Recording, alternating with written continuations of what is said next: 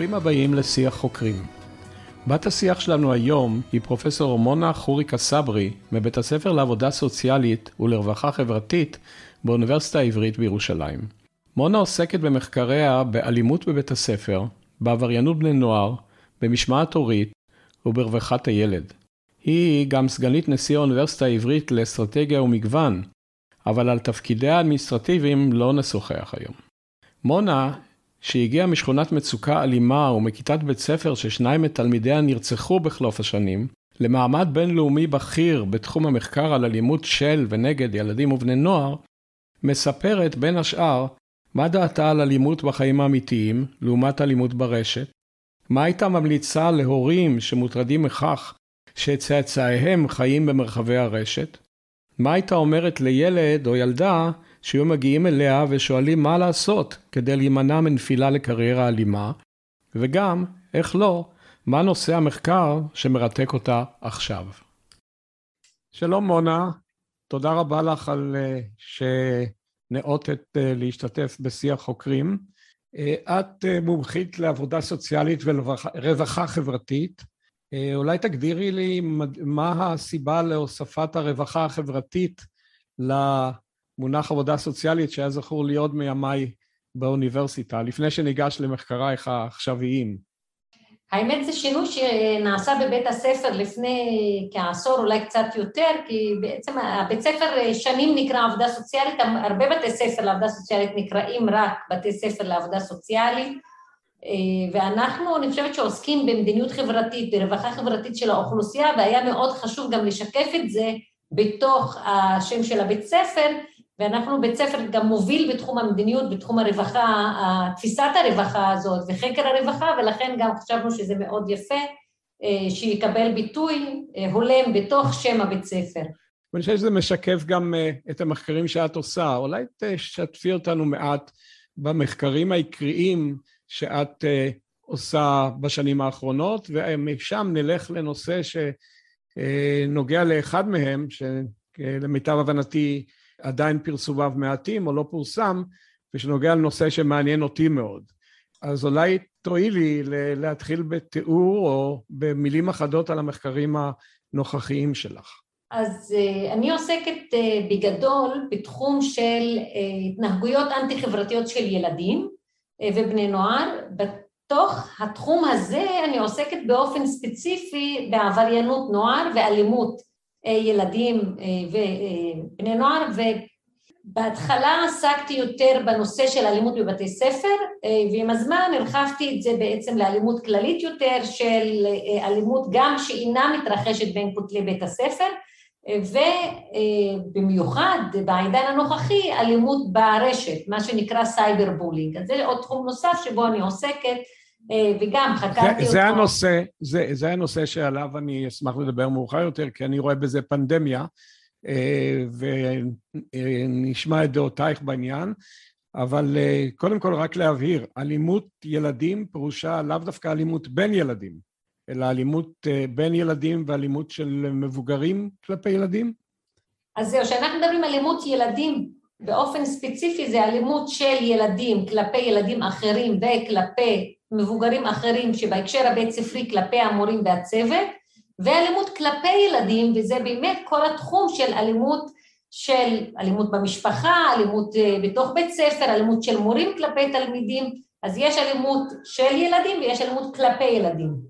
את יודעת שבאחד המחקרים ש, שלך, שאני קראתי כהכנה לשיחה הזו, אה, מצאתי דבר שאולי הוא מובן מאליו לך ואולי גם למתבונן מן הצד, אבל אותי די הפתיע, תקני אותי אם אני טועה, שמורים מתייחסים באלימות אה, יתר לילדים שילדים אחרים מתייחסים אליהם באלימות? יש בזה, אה, הבנתי נכון? נכון, הבנת מאוד נכון. באחד המחקרים שלי באמת מאוד עניינה אותי השאלה, מאז שהתחלתי לעשות באלימות מורים ולנסות לנבא את התופעה הזאת ומה מסביר אותה, האם אלימות המורים מתקיימת באופן שונה כלפי ילדים אחרים? והאם כאילו יש קבוצות שהן בסיכון יותר גבוה לקבל אה, מכות, להיות אה, אה, קורבן לאלימות של מורים, והבחנתי בין ארבע צורות של, או ארבע קבוצות של ילדים, כאלה שהם לא מעורבים בכלל באלימות, כאלה שהם קורבנות לאלימות, כאלה שהם מפעילים אלימות, ויש מה שנקרא בולי ויקטם. ילדים שהם גם קורבנות וגם אלימים. זה די, די מפתיע, זה אומר שלא רק שהילד אה, סובל מהחברים שלו, בא המורה שאמור כאילו להיות המגן המושיע, או לפחות לא להציק, ומוסיף משלו?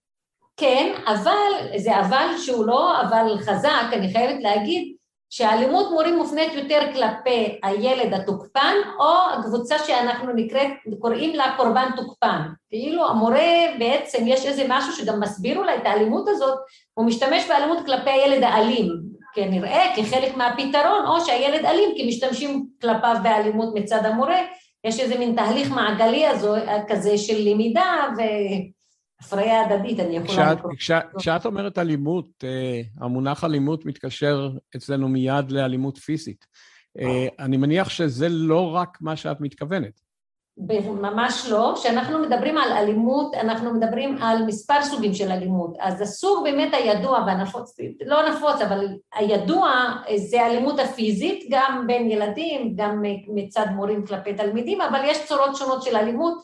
שהרבה פעמים אנחנו לא מתייחסים אליהם או לא נותנים להם את תשומת הלב הראויה. למשל, גם אלימות מילולית, אה, שאנחנו יודעים שימוש בקללות, העלבות וכל התחום הזה. יש מה שנקרא אלימות עקיפה, שבעצם זה סוג של אלימות שהתחילו לחקור אותו לפני עשר, חמש עשרה שנה, והוא מתמקד בכל הנושא של שימוש באלימות אה, שפוגעת ביחסים החברתיים בין ילדים. למשל הפצת שמועות, למשל אה, רכילות, כל הדברים האלה, חרם, חרמות, באמת זה קבוצה מאוד נכבדת מתוך האלימות העקיפה שמתקיימת בצורה מאוד לא מבוטלת בין תלמידים והרבה פעמים אנחנו לא מבינים את החומרה שלה, אנחנו מתייחסים לצערי הרבה פעמים רק לאלימות הפיזית כמשהו חמור, בעוד שאנחנו יודעים גם מהספרות שהאלימות העקיפה היא לא פחות קשה. אלימות עקיפה היא מיידית או זה דבר שמצטבר? זאת אומרת, אה, בסופו של דבר אה, את לא מרגישה בזה בהתחלה, ולאט לאט את מגלה שהסביבה אלימה כלפייך בצורה עקיפה, זאת אומרת שהיא מפיצה שמועות, אה, שהיא אה, מייחסת לך תכונות, זאת הכוונה? לא לעומת, אלימות, לעומת אלימות מיידית? לא, זה לא עניין של מיידיות, כי אם אני עכשיו אכתוב על קיר הבית ספר משהו מאוד מאוד מעליב עליך, ואני אפיץ שמועה עכשיו, אה, שאת אה, משהו, נותן לך תכונה מאוד לא מכובדת, אז זה מיידי. העניין הוא שהרבה מהאלימות העקיפה לא מתרחשת פנים מול פנים, אני לא אומרת לך את זה, בשונה מאלימות מילולית למשל, שאני אומרת לך, אני פוגעת בך באופן ישיר, מקללת אותך, או אלימות הפיזית, או אלימות מינית, שלא, עוד לא התייחסנו אליה, אלה דברים שקורים שאתה באינטראקציה בין אישית שקורית ביני לבינך, ואנחנו נוגעים בהם, או מרגישים אותם, או שומעים אותם. והאלימות העקיפה בדרך כלל אנחנו יודעים עליה, ואנחנו לא תמיד פוגשים את הקורבן, אלא אחרי שכבר נעשה המעשה. אה, התוקפן, סליחה. אלימות מהסוג, הזו היא בדרך, מהסוג הזה היא בדרך כלל, אה, אה, אני יודע שהכללות קשה לעשות פה, היא בדרך כלל כלפי פרט, או יכולה להיות גם כלפי קבוצה? היא יכולה להיות גם וגם, אנחנו יודעים דווקא בגיל ההתבגרות ובגיל ילדים בדרך כלל עושים אלימות ביחד, הרבה כאילו מסוגי האלימות, אז הרבה פעמים במיוחד חרמות, זה, אנחנו יודעים שזה קבוצה נגד פרט, או פרט שמפעיל נגד קבוצת ילדים מסוימת, אבל אנחנו יודעים שזה יכול להיות מעורבב בין קבוצות וילדים, אין אה, משהו שאומר שזה קורה רק כלפי מישהו אחד, או רק כלפי קבוצות, או רק כלפי יחידים. לפני שאני אה, אשאל אותך שאלות אחדות שמעניינות אותי מאוד על שיטות העבודה בתחום שלך, אה, ומשם נפליג למחוזות אחרים, האם אה, שאלה שפתאום צצה, ו, ואני חושב שיש עניין לענות עליה עכשיו, האם, האם מי שאלים כלפי ילדים אחרים בבית הספר יהיה גם אלים אחר כך? אני זוכר שבתיכון, ביסודי או בתיכון, היו לנו די הרבה אלימויות אה, אולי עדינות מהסוג הזה, עם קצת הומור שוודאי לא הובן על ידי מי שאלימים כלפיו, אבל אלה לא אנשים שנהיו אלימים אחר כך. מה, מה, האם יש פה איזו הכללה? האם יש פה איזושהי תחזית? אה, חשוב להבחין, יש ספרות מאוד שלמה על השאלה הזאת, זו לא שאלה פשוטה, שאני מלמדת, אני יכולה לתת שיעור שלם על הסוג הזה, וזה באמת כל הנושא של אה, התפתחות של קריירה עבריינית, והתייחסות שלנו לאלימות כמשהו מתפתח. והספרות בגדול מבחינה בין שתי קבוצות, כאלה שהתנהגותם האנטי-סוציאלית ממשיכה מעבר לגיל ההתבגרות, וכאלה שההתנהגות שלהם מוגבלת לגיל ההתבגרות. ואני בטוחה שחלק מהחברים שאתה אומר שהיו אלימים, אם לא היה להם אלימות בבית, אלימות בילדות, אלימות שהייתה מאוד קיצונית ולא היו מובילי האלימות, לרוב היא נעלמה גם אחרי גיל ההתבגרות. לעומתם יש ילדים שאתה ראית או אולי פגשת, אני לא בטוחה, אבל אה, למשל אני מהמקום שבו גדלתי, באמת אני יכולה לזכור אנשים שהיו איתי אפילו בבית ספר היסודי והמשיכו והיה בולט שאלה שייכים לקבוצה שהאלימות אצלה תתמשך ותהיה מעבר. זאת אומרת, זאת אומרת בחרו באלימות כקריירה. אה, לא, אני אתעכב על המילה בחרו, אבל כן, כן האלימות היא קריירה ולא אה, משהו, אה, אפיזודה חולפת. מונה, לפני שנמשיך בתכנים, מעניינות אותי מאוד השיטות, משום שאנחנו מדברים פה עם, אני מדבר פה, משוחח עם מדענים בתחומים שונים, ממדעים מדויקים, מדעי הטבע, דרך רפואה והנדסה, ודרך מדעי החברה ומדעים הומניים. אחד הדברים שמעניין ביותר הוא אה, מה השיטות אה, שהדיסציפלינה נותנת בידינו. מהן השיטות העיקריות של המחקר בתחום שלך, הספציפי שלך? אז זהו, אז בתחום הכללי יש שתי שיטות מחקר מרכזיות שאפשר לחקור בהן, את הנושאים האלה, שיטות מחקר איכותניות ושיטות מחקר כמותיות. אני באופן אישי מומחית למחקר כמותי, עושה מחקר שלרוב אני משתמשת בשאלונים שאני מחלקת לאוכלוסיות היעד שלי וזה מתחלק למדגמים מאוד גדולים. אחד המחקרים שלנו עם השותפים שלי, פרופסור ומפניסטי ורון אסטור, אז חילקנו שאלונים ל-27 אלף תלמידים, ככה שבאמת נקודת המבט שקיבלנו היא מאוד מאוד רחבה. ואנחנו מנתחים את הממצאים האלה על ידי באמת שיטות מחקר מתקדמות שמאפשרות לנו לבדוק גם אה, קשרים ישירים בין המשתנים, קשרים עקיפים, שאני אומרת עקיפים למשל, זה לא שהאלימות למשל ישר או תכונה מסוימת גורמת לאלימות, אלא זה עובר דרך משהו אחר, משתנה שלישי. או שהרבה פעמים אנחנו גם חוקרים אינטראקציות, אה, שכאן אנחנו בעצם מחפשים איך זה למשל ששני ילדים גדלים באותה שכונה, או שני אחים באותו בית, זו שאלה שתמיד עונה, עולה, ובסופו של דבר אחד הוא מאוד אלים והילד השני הוא פחות אלים, ואנחנו מנסים למצוא מה שנקרא גורמי אינטראקציה או משתנים אחרים שיכולים להשפיע על הקשר הזה בין שני המשתנים. אז הכלי העיקרי כאן הוא למעשה איסוף המידע נעשה במקרה הזה על ידי שאלונים. אבל היום אה, אני מניח שהרשת מאפשרת לך לעשות מחקרים שהם אה, מחקרים עם ביג דאטה, זאת אומרת שאת יכולה, בנושא שעוד מעט אה, ניכנס אליו בהמשך, את יכולה, אני מניח, למצוא את הנתונים שלך לאו דווקא עם שאלונים, אלא א', אפשר עם שאלונים, גם ברשת, אבל שנית, המידע נוצר מעצמו. למשל, אינטראקציות אה, ותגובות אה, ברשת. האם אה, זה תחום שאת נכנסת אליו גם כן? אני לא עשיתי סוג כזה של מחקר, כי הרבה ממנו, אגב, זה סוג של מחקר איכותני, שאתה חייב לנתח תכנים. כשאתה מנתח תכנים זה לא משנה אם זה בריאיון או לנתח תוכן באינטרנט, אבל יש הרבה חוקרים שעוסקים בתחום הזה של ניתוח תוכן של מה שקורה באינטרנט ומנסים על בסיס זה לבנות תיאוריה, לבנות הסברים למה שקורה ברשת. אבל מונה, זה, זה, זה לא רק ניתוח תוכן, אני מניח שהתוכן, או שאפשר להגדיר אותו פה, אני מניח על ידי זיהוי, על ידי מילים מסוימות, מונחים, מונחים מסוימים, טון מסוים, הוא מוביל גם למחקר כמותי, שבסופו של דבר נעשה על אה, יחידות התוכן הללו.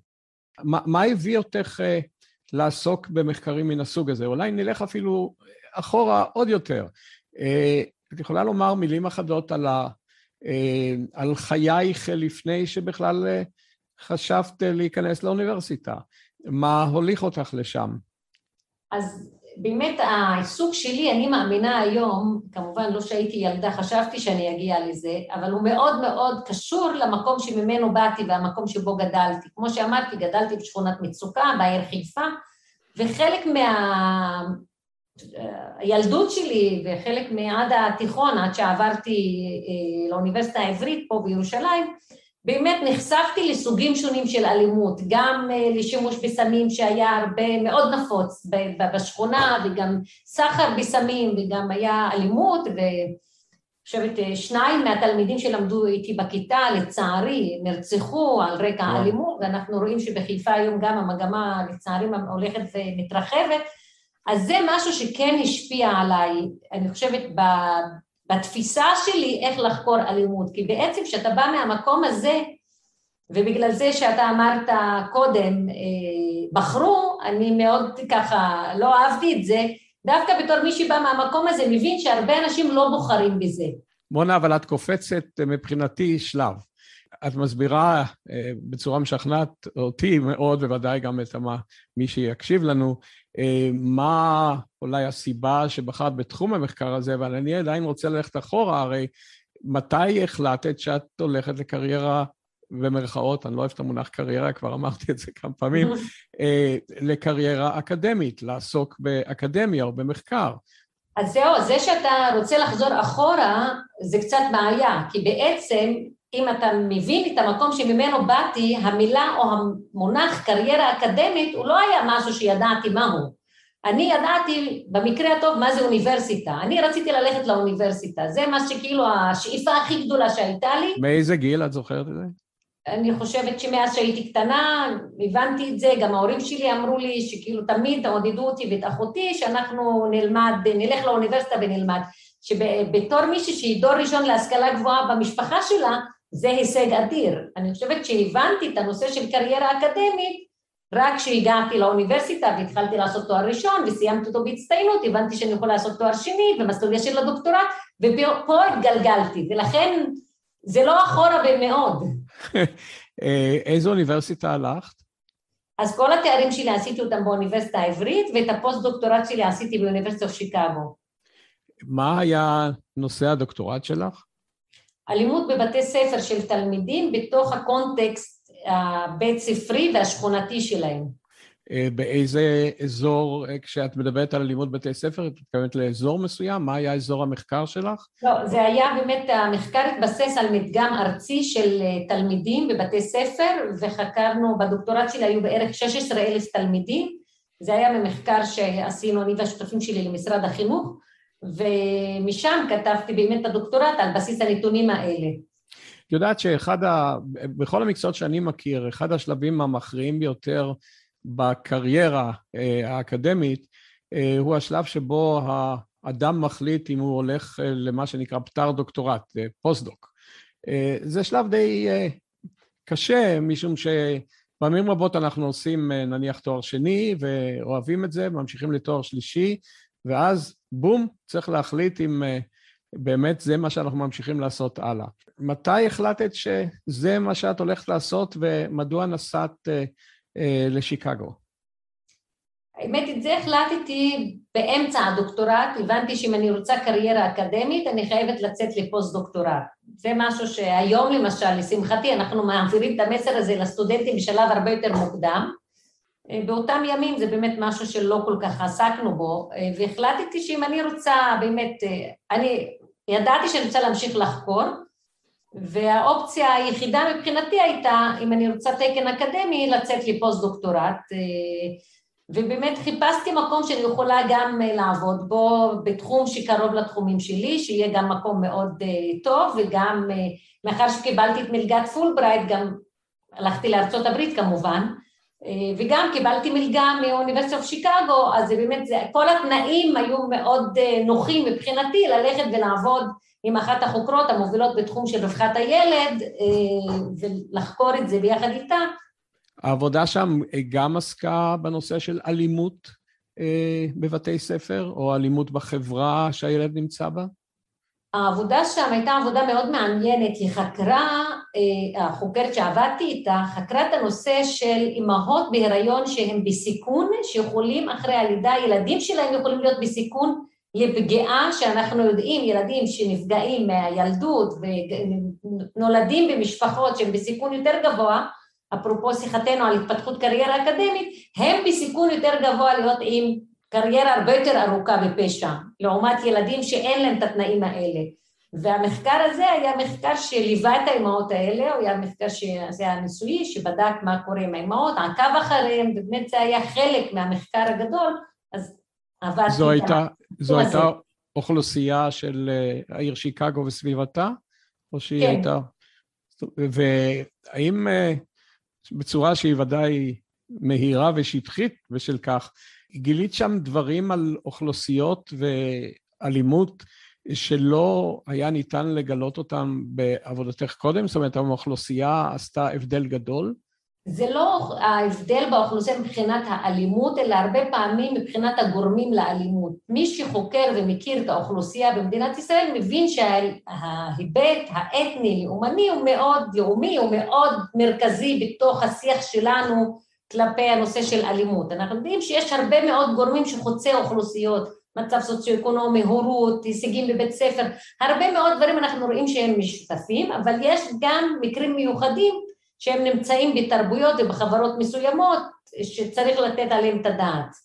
אם את uh, משווה את uh, שיטות המחקר, תחומי המחקר שבהם נתקל כשנכנס לאוניברסיטה, לתואר ראשון, למצב היום, כך וכך שנים לאחר מכן, האם uh, התחוללה uh, איזושהי מהפכה, או שזו התפתחות הדרגתית uh, הן בשיטות, הן בקונספטים, הן במודלים? אני חושבת שאחד הדברים שלפחות אני ראיתי אה, בהתפתחות הזאת, שיטות הניתוח הסטטיסטיות. אני, שהייתי צריכה לניתוח שלי בדוקטורט, עשיתי מה שנקרא ניתוח רב-רמתי, שהתלמיד נמצא בתוך בית ספר ולכן אנחנו צריכים מה שנקרא nested data, זה כאילו מודלים היררכיים.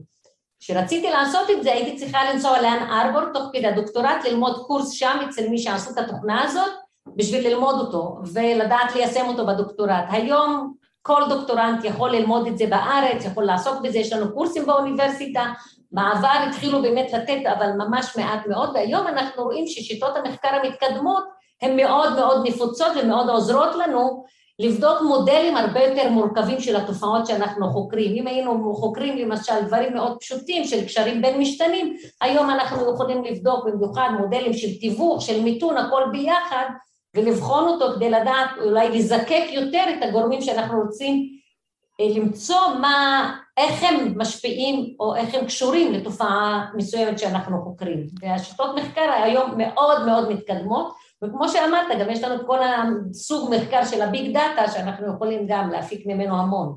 יש אה, נטייה במקצועות רבים, הן במדעי הטבע, למשל בחקר המוח, שבו אני עוסק, אה, והן אה, במדעי מדעי, החברה ומדעים מדעים הומניים, אה, לשלב בעבודה חומר או גישות או קונספטים מדיסציפלינות אחרות. האם את חשה בזה גם בתחום שלך? נכון, אנחנו רואים את זה, היום יש עידוד יותר ויותר של מחקר אינטרדיסציפלינרי, אז באמת למשל אני חוקרת עבריינות, זה משהו שבאמת אנחנו כעובדים סוציאליים חוקרים את זה, אבל זה משהו שהרבה יותר נמצא למשל בתחום הקרימינולוגיה, אז יש לי לא מעט מחקרים עם אה, שותפים שלי, למשל פרופסור אקסייסי מהמכון לקרימינולוגיה באוניברסיטה העברית, יש מחקרים אחרים שעשיתי עם חברים מהפסיכו... מהמחלקה לפסיכולוגיה, כמו פרופסור כנפו, שחקרנו עמדות. אנחנו רואים יותר ויותר את התחומים האלה, וגם הנושא הזה הולך ומתפתח, במיוחד עם כל הנושא של נוירוביולוגיה, מי שחוקר עבריינות, אנחנו מנסים לבחון היבטים נוספים שבעבר לא חקרנו אותם, ומנסים להציע עוד מודלים ועוד מרכיבים שיכולים להסביר את ההתנהגות שלנו. אני שמח לשמוע שהתחום שלנו uh, תורם uh, משהו uh, אפילו לתחום שלך, ואני מוכרח לומר שזה גם ההפך. Uh, השימוש uh, ב... קונספטים, ממצאים, מודלים עם מדעי החברה, והם למשל בתחום של אלימות, אגרסיה, אגרסיה בהחלט משפיע גם בתחום שלנו, גם על מודלים, לא רק בבני אדם. ברשותך, אני מאוד מעוניין, אני לא אוותר, לשוחח על הפנדמיה החברתית שזוכה לכל כך הרבה פרסום בעיתונות, במדיה, אה, ושאיכשהו אני חש שיש בה גרעין אה, של חשיבות ואמת, והיא האלימות ברשת. תראי, כש, כשאני הייתי ילד, אה, נושאים שהעלית, למשל אלימות בכיתה, במיוחד לא אלימות פיזית, היו נפוצים, והיו ילדים נניח לא מקובלים, היו ילדים ש... אה, ילדים וילדות שמציקים להם, אבל בסופו של דבר הספירה הייתה ספירה של אה, מקסימום כיתה, את יודעת, מקסימום השכבה, שלוש-ארבע כיתות, זה לעיתים נדירות נד, נדד לשכונה, אבל זה לא זז משם. זאת אומרת, הייתי יכולה ללכת לעיר אחרת. היום, אה, אם משמיצים מישהו, פייסבוק, כל העולם יודע. אז אולי לפני שניכנס למעט דאטה, אה, והכללות, נעשה הכללה אחת ברורה כדי או להעלות או להוריד את רמת החרדה. האם כצעקתה? האם זה באמת פנדמיה? האם זו מגפה עולמית שילדים ממש יוצאים מדעתם כי מציקים להם ברשת? אז ממש לא. אז אם אנחנו רוצים להוריד את החרדה... הנה, כבר, כבר, כבר, כבר אה, לחץ הדם שלי ירד. אני, זהו, אני שמחה מאוד, ואני שמחה מאוד שאתה סומך על מה שאני אומרת, אבל אני חייבת להגיד משהו באמת, גם להורים, אבל גם לנו כחוקרים, וזה צריך לקחת את הנתונים כמו שהם. אנחנו יודעים באופן ודאי שרוב העיסוק של הילדים ברשת הוא עיסוק חיובי. אי אפשר לקחת את זה מהם. ילדים, יש להם אינטראקציות חברתיות, הם מדברים עם זה. עכשיו אפשר תמיד להגיד, פעם שיחקנו ברחוב. טוב, בפעם הזה אנחנו כבר לא ברחוב, וכבר אי אפשר לשחק ברחוב. אנחנו נמצאים שם, במקום הזה, בעידן הדיגיטלי. אפשר לשבת ולהמשיך לבכות על מה שהיה פעם, או להבין מה אנחנו יכולים להפיק ממה שיש לנו וגם להיזהר. אני לא אומרת עכשיו שהרשת בטוחה כמו... אבל גם הרחוב לא בטוח. זה לא שאנחנו משווים את הרשת למקום שהוא לה לה לנד, כאילו זה לא המקום הכי בטוח שיש לנו בעולם. ואנחנו יודעים אגב היום, האלימות בין תלמידים בבתי ספר באחוזים היא יותר גבוהה מאלימות ברשת. זה אנחנו רואים את זה בכל מחקר שאנחנו עושים, חוזרים עליו, זה לא עובר את זה. אבל מונה, יש, יש uh, הבדל אדיר, אני ודאי לא חולק על מה שאת אומרת, כי את מדדת ואני לא, ואני גם רחוק מבתי ספר כבר, אבל uh, התפוצה. התפוצה, אומרת... אז זה מה ש... הדבר השני. קבוצת ההתייחסות שלך, שאכפת לך מהם ויכולה לפגוע בך, זה אנשים שמכירים אותך. זה שזה מופץ בממדים מאוד גדולים זה בעיה, אני לא מקילה ראש בזה, אבל השאלה באמת האם האפקט השלילי הוא הרבה יותר גדול. הרי אנחנו יודעים שתלמיד שסוחף פגיעה עד היום, ואנחנו חקרנו את זה, של מורה שהעליב אותו ביסודי, זה היה אחד האירועים הכי קשים מבחינתו, למרות כל האלימות שהוא חווה מתלמידים אחרים. קשה מאוד להשוות גם אם אתה קיללת אותי מול עשרים אלף אנשים, לעומת מורה שהעמיד אותי בכיתה ואמר לי, אתה העתקת את העובדה, אין מצב שאתה עשית אותה. וזה מקרה אמיתי של תלמיד באוניברסיטה ששאלנו אותם, מה המקרים הכי פוגעים שחוויתם? אלה היו המקרים. של מורים שפגעו בהם מול התלמידים האחרים בכיתה. זאת אומרת, בקבוצת, אומר, בקבוצת התייחסות שהיא קבוצת ההתייחסות שלהם, ולאו דווקא גדולה. אכפת לך מהם. מה אכפת לי ממישהו מתל אביב שעכשיו יודע שאתה קיללת אותי ברשת? עכשיו, אני יודעת, זה לא, אי אפשר לי, לפשט את זה עד כדי כך. באמת זה נפוץ הרבה יותר, וזה כאילו, לא נפוץ, זה במרחב יותר גדול, אבל עוד פעם, אנחנו צריכים לזכור, אז מה אנחנו יכולים לעשות? אנחנו צריכים לחשוב איך אנחנו פותרים את הבעיה שילדים לא יפגעו אחד בשני ברשת, כי אי אפשר להוציא אותם משם עכשיו. וזאת השאלה היותר מעניינת, לא האם עכשיו הילדים נמצאים בעידן הדיגיטלי וצריך לקחת להם את זה ולהחזיר אותם לרחובות וזה, זה אשליה שלא תקרה.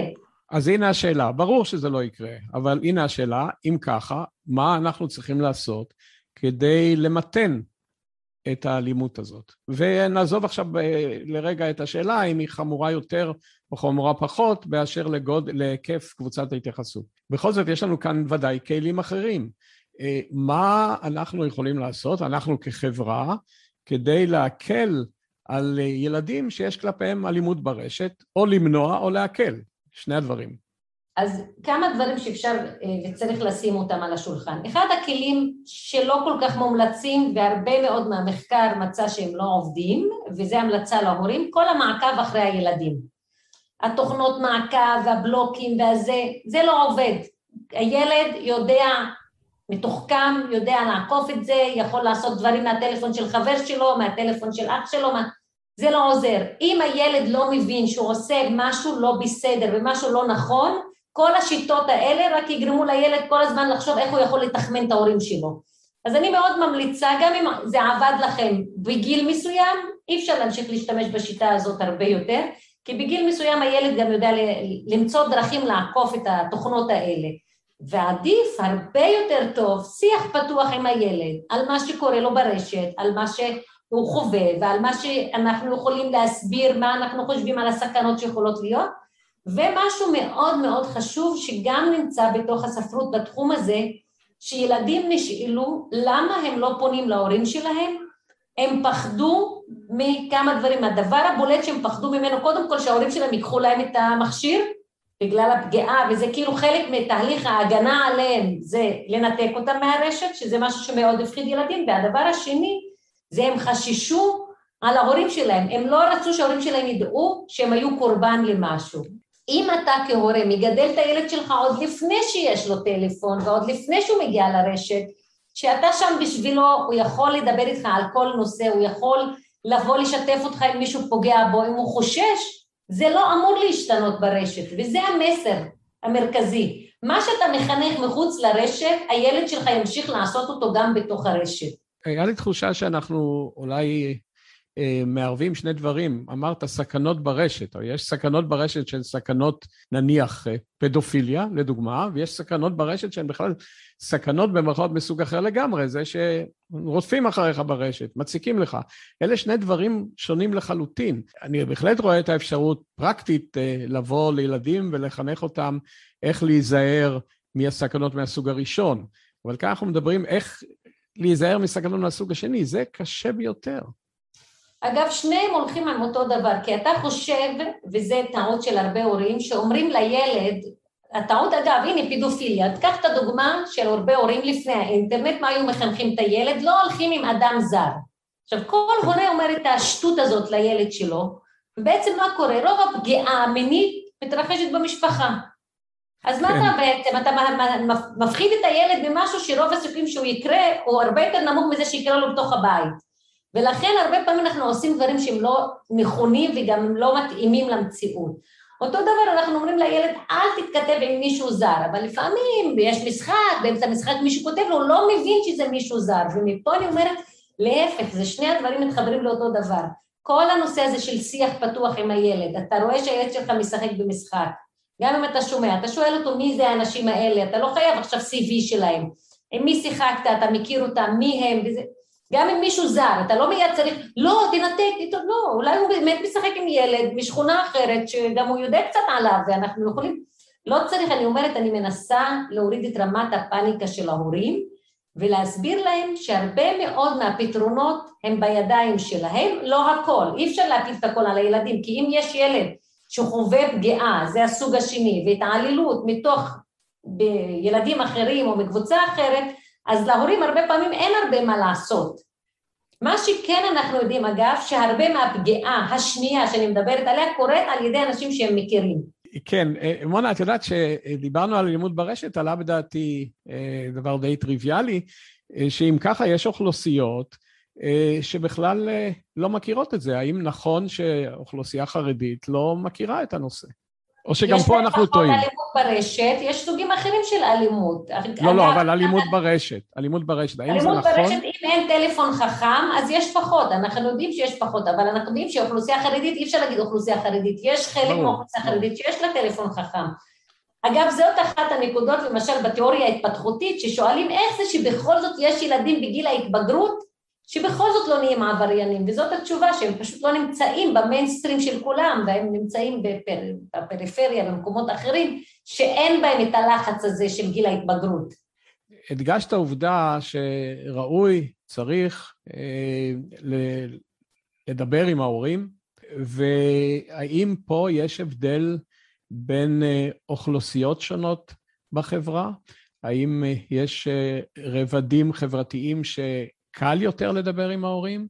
אה, האם אה, אולי זה עובד בדיוק ההפך? יכול להיות, אה, זאת אומרת, במבט ראשון אפשר לחשוב שהורים מרובד חברתי שאולי בעצמם לא חשופים לטכנולוגיה רשתית, או ודאי לא בצורה רוטינית, הם יודעים שזה קיים. אולי קל יותר לדבר איתם, כי הם לא רגילים לזה, אבל מצד שני, הורים שמאוד חשופים לזה, אולי הם מרגישים מי אלה שייתנו לנו עצות. האם את נתקלת בדיפרנציאציה כזו?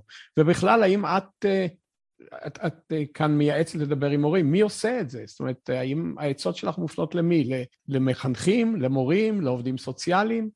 קודם כל צריך לדבר עם המחנכים, עם המורים, עם כל מי שבבתי ספר, כדי שהם יעשו גם עבודה על עצמם וגם עבודה מול ההורים. אבל כן, אנחנו יכולים לנצל את המסגרת הבית ספרית לעזרה להורים, ואני חושבת שבמסגרת זה שהילדים שלי היו בבתי ספר שונים במהלך השנים, גם בארץ, גם בקנדה, חלק מהעניין זה כן הרצאות להורים, וכן הפניית הורים שיש להם בעיה יותר מהצורך במידע כללי למקורות תמיכה שיכולים לעזור להם, יש הרבה ארגונים שיכולים לעזור, יש באופן פרטי, באופן ציבורי, אנחנו צריכים גם, כשאנחנו מביאים הורים למקומות האלה, אנחנו גם צריכים להציע את השירותים שיכולים לעזור לאנשים שיש להם בעיה מעבר לצורך במידע הכללי שאפשר לפתור אותו גם על ידי שינוי התנהגות קל. אנחנו יודעים שיש ילדים שנמצאים במצוקה יותר גדולה וצריכים טיפול ולא רק עצה והכוונה. עכשיו עוד משהו שלא התייחסתי אליו, התמקדנו קצת בהורים, אבל אחת הקבוצות המאוד משמעותיות, וזה גם חוזר להורים בחינוך שלהם, לילדים שלהם, אבל גם למורים, אחד מה שנקרא bystanders, הקבוצת ילדים הצופה מן הצד. אנחנו יודעים שיש קבוצה מאוד גדולה של ילדים שרואים מה שקורה ברשת ויש להם הרבה יכולת לעזור, כי הרבה פעמים לא, הילד הקורבן הוא לא רוצה לדבר על זה, התוקפן כמובן לא יגיד שהוא תקף מישהו אחר, ויש קבוצה ענקית של ילדים שראו את האירוע הזה. והם יכולים בהרבה מאוד פעמים לעזור בפתרון. אני לא אומרת עכשיו להתערב ביניהם. את uh, מעודדת את הצופה המתערב. נכון, בדיוק. אני גם לא אומרת להתערב ביניהם בצורה אקטיבית, גם כמו שאני לא ממליצה, אם יש קטטה בין שני אנשים, אני לא בטוחה שילד מסוים יכול להפריד. אבל אתה יכול לקרוא לעזרה, לכוון, להגיד למורה שלכם שראית את זה ברשת ושאתה מבקש, אולי המורה יתייחס, מישהו, ליועצת בבית ספר, שמישהו ינסה לפתור להורים שלך, וההורים יכולים לפנות הלאה. מונה, אנחנו דיברנו עד עכשיו על בתי ספר. יש אלימות אה, מסוג אה, אולי קצת אה, שונה, גם בשלבים מאוחרים יותר של מערכת החינוך, למשל באוניברסיטה? בארץ פחות, יש מחקרים שנעשים בעולם בגלל שבעצם באים לשם עדיין מתבגרים, בני 18 שבאים בארצות הברית ובמדינות העולם, מרבית מדינות העולם בשונה ממדינת ישראל, באים מאוד צעירים. אז אנחנו יודעים שהתופעה די דומה שקורית בתוך האוניברסיטאות והקולג'ים בארצות הברית ובאירופה. בארץ יש פחות מחקר בהקשר הזה בתוך האוניברסיטאות. האוכלוסייה באה קצת יותר בוגרת, וכמו שאמרתי לך, הרבה מההתנהגות האנטי-סוציאלית נעלמת מעצמה אחרי גיל ההתבגרות. כאשר uh, אני מסתכל על uh, uh, הקריירה האקדמית שלך, אני מסתכל מן הצד, uh, בעיקר ממאמרים ומעט uh, מהאקדמיה הצעירה, עולה בי השאלה הזו, זו קריירה משום היות המקצוע, התחום, תחום שעוסק באנשים, uh, עולה בי פתאום השאלה, uh, מה את זוכרת כממצא המרגש ביותר שלך אה, באינטראקציה עם אנשים שאת חוקרת אותם? אה, מה ריגש אותך ביותר? ממצא, יכול להיות ממצא, יכול להיות אה, גם איזושהי תובנה אה, כתוצאה מן הממצא הזה.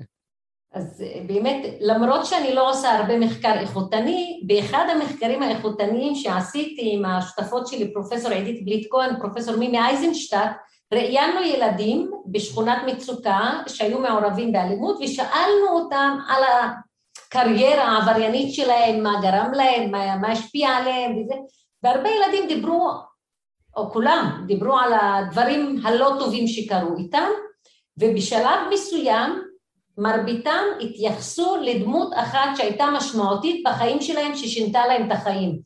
מורה שעזר להם בבית ספר לסיים בגרות, העובדת, קצינת המבחן, שמי שמגיע לקצינת מבחן, למי שלא יודע, זה ילד שכבר יש לו תיק פלילי לרוב. קצינת המבחן שעזרה לו לצאת מעולם הפשע וכיוונה אותו לצאת החוצה ולהתקדם בחיים. זה אני חושבת היה אחד הדברים שככה בלטו כדי לראות אה, אור בתוך כל הדבר הזה, שהילדים האלה דיברו על ילדות מאוד קשה, בית ספר, היה להם באמת מעברים מאוד אה, קשים בין בתי הספר, אלימות במשפחה, ואז הם באים ואומרים, אבל היה דמות שם שעזרה לי לעבור את הדברים האלה בצורה אחרת, ועזרה לי אולי לצאת באיזשהו מקום מתוך עולם, מתוך מעגל העבריינות. וזה אולי הממצא שאני חושבת שהוא חשוב ומרגש, כי הרבה פעמים, כמו שאמרתי, אני אומרת ההורים, ההורים, ההורים, אבל ההורים בעצמם, וגם אתה אמרת את זה, הם בעצמם הרבה פעמים צריכים עזרה. וצריך אנחנו שנמצאים בצד, שאמרתי, גם תלמידים אחרים, אבל גם מורים, גם אנשי מקצוע בסביבה, לנסות לעזור לילדים האלה לצאת מהמקום הזה. זאת אומרת, אה, קיומה של דמות שלאו דווקא מגיעה לשם מתוך כוונה כזו.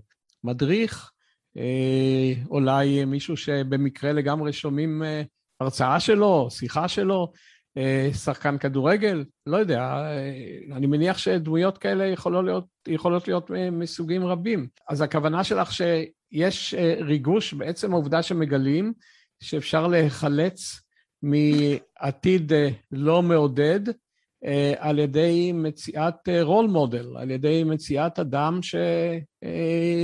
שנותן דוגמה. האם אפשר להכוון? גם אדם שמאמין בך. אתה מוצא מישהו שמאמין שאתה יכול לצאת מזה. הוא, נגיד, אחד הילדים אמר בריאיון, הקצינת מבחן, אה, פעם ראשונה שאני פוגש מישהו שמאמין שאני יכול להשיג את זה. זה מחייב היכרות אישית? או שאני יכול למצוא לעצמי, אני ילד, אני יכול למצוא לעצמי רול מודל ברשת?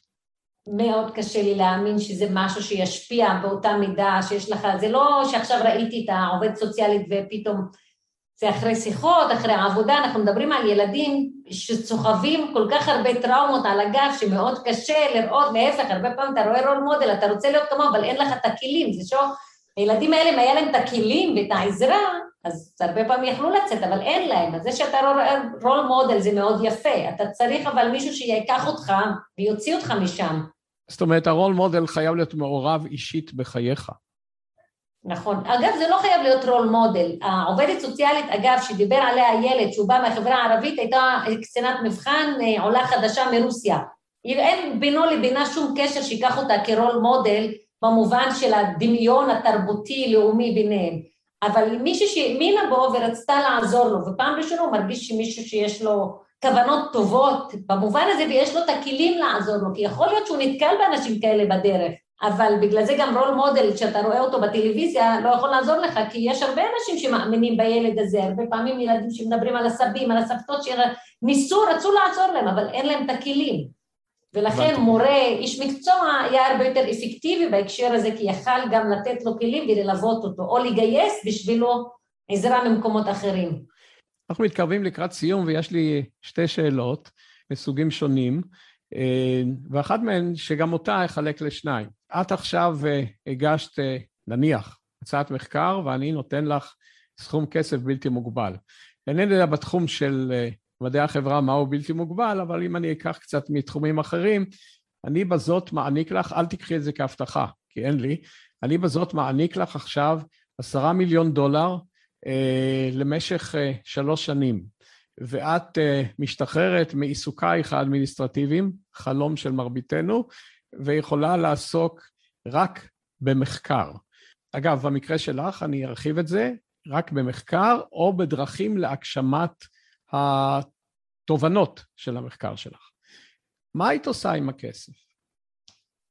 טוב, אז אם אני צריכה לעסוק במחקר, כי אם אתה אומר לי עכשיו תקימי תוכניות התערבות, בכסף הזה הייתי הולכת לגיל רך ומנסה לבנות משהו שיעזור לילדים בגיל רך, אבל מאחר שאני חוקרת וזה הדבר שאני יודעת לעשות, זה גם מזכיר לי קצת את ההצעת, אה, אולי פה, אתה, נקבל את הכסף ל-ERC שאני הולכת אה, להגיש עכשיו. מה שהייתי רוצה לעשות זה באמת הנושא שהגשתי עליו את ההצעה הזאת, וזה כל מה שנקרא micro-aggression. אני קוראת לזה the new face of discrimination, הפנים החדשות של האפליה. מוכנה להסביר בשניים שלושה משפטים מה זה micro-aggression? אז זהו, אז חלק מהמחקרים שלי עוסקים בתחושת גזענות ואלימות. והיום אנחנו יודעים גם בספרות בעולם ובארץ, הרבה פעמים אנשים לא יגידו לך ביטויי אלימות או ביטויי, סליחה, גזענות בצורה ברורה, וה micro-aggression זה שימוש במונחים שבלי לשים לב, אגב, הרבה פעמים אנשים לא שמים לב שהם משתמשים בסוג של גזענות כלפיך, אבל זה משהו שאנחנו מוצאים בתוך הספרות שיכול לגרום להרבה מאוד תופעות כמו תסכול, ובעיה בזהות שלך ודברים אחרים שיכולה לגרום לאחר כך לאלימות. וה micro-aggression זה כמו, נגיד אני יכולה לדבר מהמקום של עצמי, שאנשים אומרים לך, וואו, אתה לא נראה ערבי, אתה לא נשמע ערבי, אתה לא... אתה משלנו, זה משהו שמאוד מקפיץ אותי. מה זה משלנו? אני לא יכולה להיות ערבייה ומשכילה? כאילו משל... זה רק משהו של מישהו אחר? אז זה הרבה מאוד ביטויים שילדים, עכשיו אני כאדם מבוגר מבינה את זה, יודעת שהאדם אולי לא התכוון, אבל הרבה מאוד פעמים שהילד חווה את זה, אז אני רוצה לבדוק באיזה צורה ובאיזה מקום זה משפיע על ההתנהגות שלו, ומה הגורמים שיכולים למתן את ההשפעה הזאת. מה ההבדל בין micro-aggression לאגרסיה חבויה? זאת אומרת שאני... לא, זה, לא, זה רק שימוש ב micro-aggression כמשהו שהוא אמירות גזעניות, הוא לא כאגרסיה. המונח מתייחס בעצם לשימוש באפליה או במילים גזעניות שהן חבויות. כאילו כל הקונטקסט הרחב שמישהו, נגיד אחד החוקרים המובילים בזה, הוא אולי יש לו מראה סיני, הוא שייך לאוכלוסייה הזאת, והוא מספר על זה שהוא בעצם, שואלים אותו תמיד, וואו, איזה אנגלית יש לך? אבל הוא אומר, אני דור שני כבר בארצות הברית, זה כאילו, מה זה איזה אנגלית יש לי? יש לי אנגלית, אני נולדתי פה. כן, uh, בסדר, קיבלת את העשרה מיליון דולר, מכיוון שהמחקר שלך מאוד מוצא חן בעיניי, אנחנו מיד נותנים לך בונוס של 20 אחוז. uh, והאוניברסיטה שאת אחד מראשיה תיקח מיד אוברהד, אני לא זוכר כמה זה אצלכם, ואני עכשיו אקח את, זה היה הצד הכמותי, עכשיו אני אלך לצד האיכותני, לפני השאלה האחרונה, יפה, מה החלום שלך אה, בקריירה האקדמית? קיבלת את הכסף, עשית את המחקר, מה החלום? מה היית אה, מתרגשת מאוד למצוא?